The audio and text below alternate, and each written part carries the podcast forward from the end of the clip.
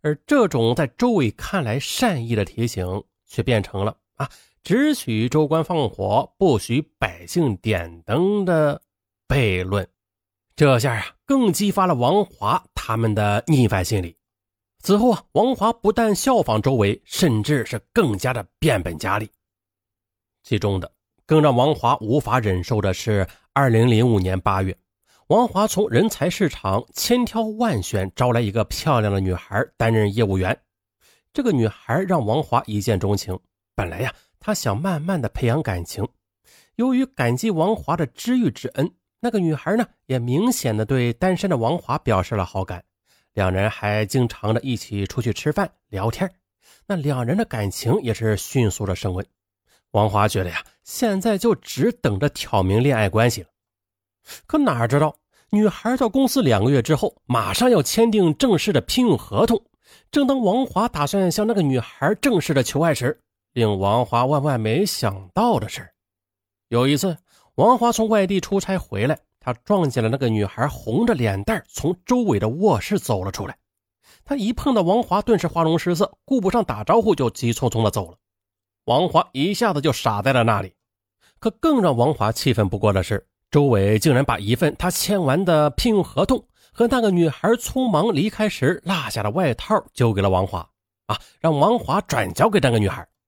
当时呢，王华一言不发的接过来，而脸却像霜打的茄子一样，黑中带紫，青中泛白。而急匆匆赶去应酬的周伟根本没有顾得上看一眼王华的神态。哎呀，这兄弟如手足，女人如衣服。周伟竟然为了一件衣服而不顾手足之情。此后呢，王华从内心里开始恨上了周伟。但是，要是离开周伟到其他地方发展，王华明白自己不可能赚到更多的钱了。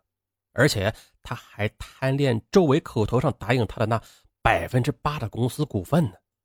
所以，王华依然强忍着不满，继续干了下去。不久之后，王华也学着周围，如愿的把公司里一个年轻漂亮的女孩唐小琴变成了自己的女朋友。为了这份迟到的爱情，王华决定两人共筑一个爱巢啊。于是，王华答应女友唐小琴的要求，同意两人共同出资，在唐小琴的老家河北省唐山市购买一处房子。恰巧此时啊，这王华他拉了一个大单子，为公司赚了不少钱。王华就找到周伟兑现提成，而周伟却推脱说公司最近资金紧张，暂时不给提成。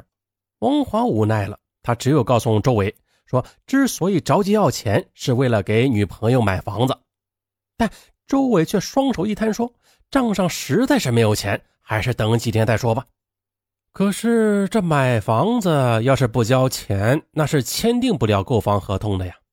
二零零六年的五月。唐小琴一边埋怨着王华，一边找亲戚朋友借钱凑够了购房的首付款，就这样的贷款买下了唐山的房子。王华信誓旦旦地说：“啊，你放心，等收房的时候，我一定把剩余的房款交齐。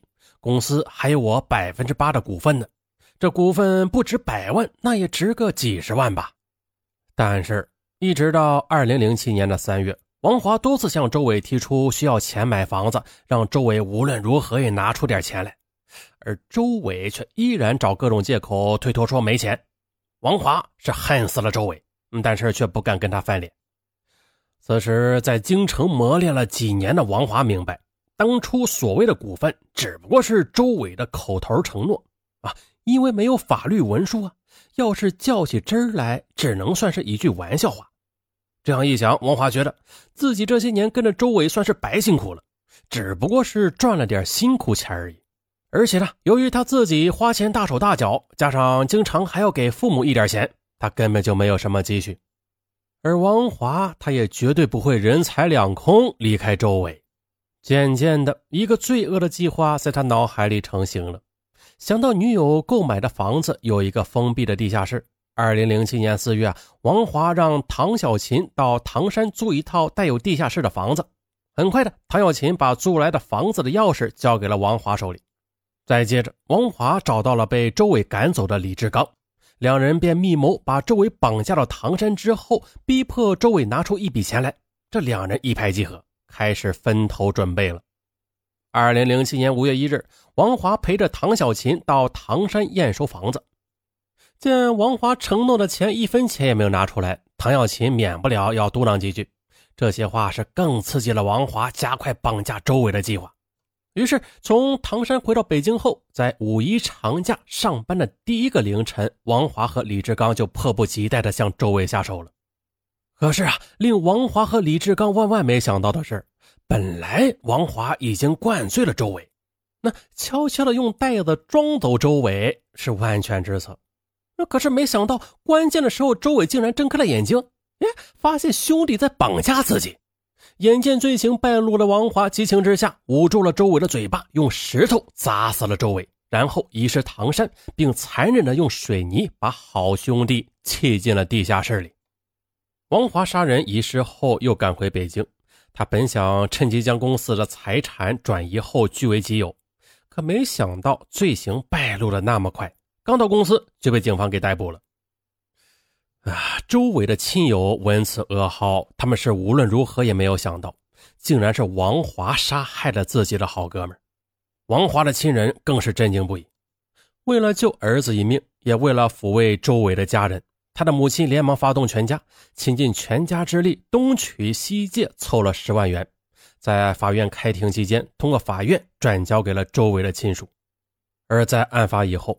周围的亲属也表现出令人感动的大度和宽容，啊，他们并没有像大多数刑事被害人的亲属一样，非要血债血偿不可。二零零八年七月二十八日，北京市第二中级人民法院作出了一审判决。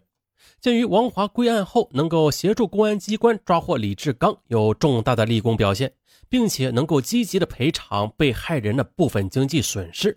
所以，以故意杀人罪判处王华死刑，缓期两年执行；以故意杀人罪判处李志刚无期徒刑。